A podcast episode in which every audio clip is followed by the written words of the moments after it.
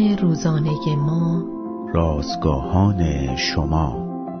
قبل از آن که دنبال راه فرار باشی، به آسمان نگاه کن. روز 53 از شماره اول نان روزانه ما. هراسان از سگ. عنوان و مزمور باب 91 آیات 1 تا 11. متن امروز ما از کلام خداست. در یک روز یکشنبه آفتابی، پسر کوچکم همراه من به کلیسا آمد. شروع یک روز جدید او را به جست و خیز کردن واداشت. در حالی که بازی می کرد، ناگهان ایستاد.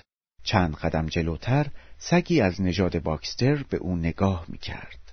بلافاصله پسرم برگشت و به طرف من دوید. فقط زمانی که دستهایش را در دستانم گذاشت، توانست با اطمینان از کنار این سگ عبور کند.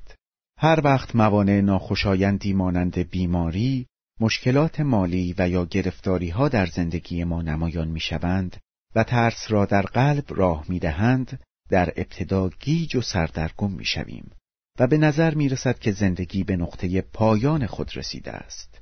ولی ایمان راه ما را به سوی نجات دهنده هموار می‌کند و متوجه می‌شویم که بدون اتکا به وجود او جرأت حرکت به جلو را نداریم.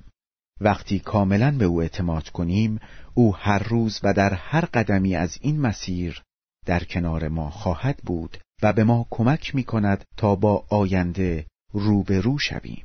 اگر ترس و نگرانی از فردا در شما رخنه کرده است، وعده عالی خدا را به یاد آورید.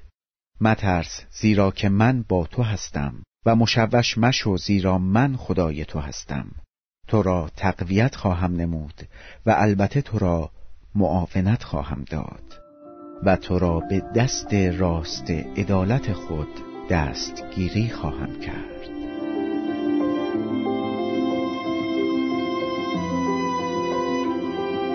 کلیه حقوق متن این اثر متعلق به انتشارات جهان ادبیات مسیحی است.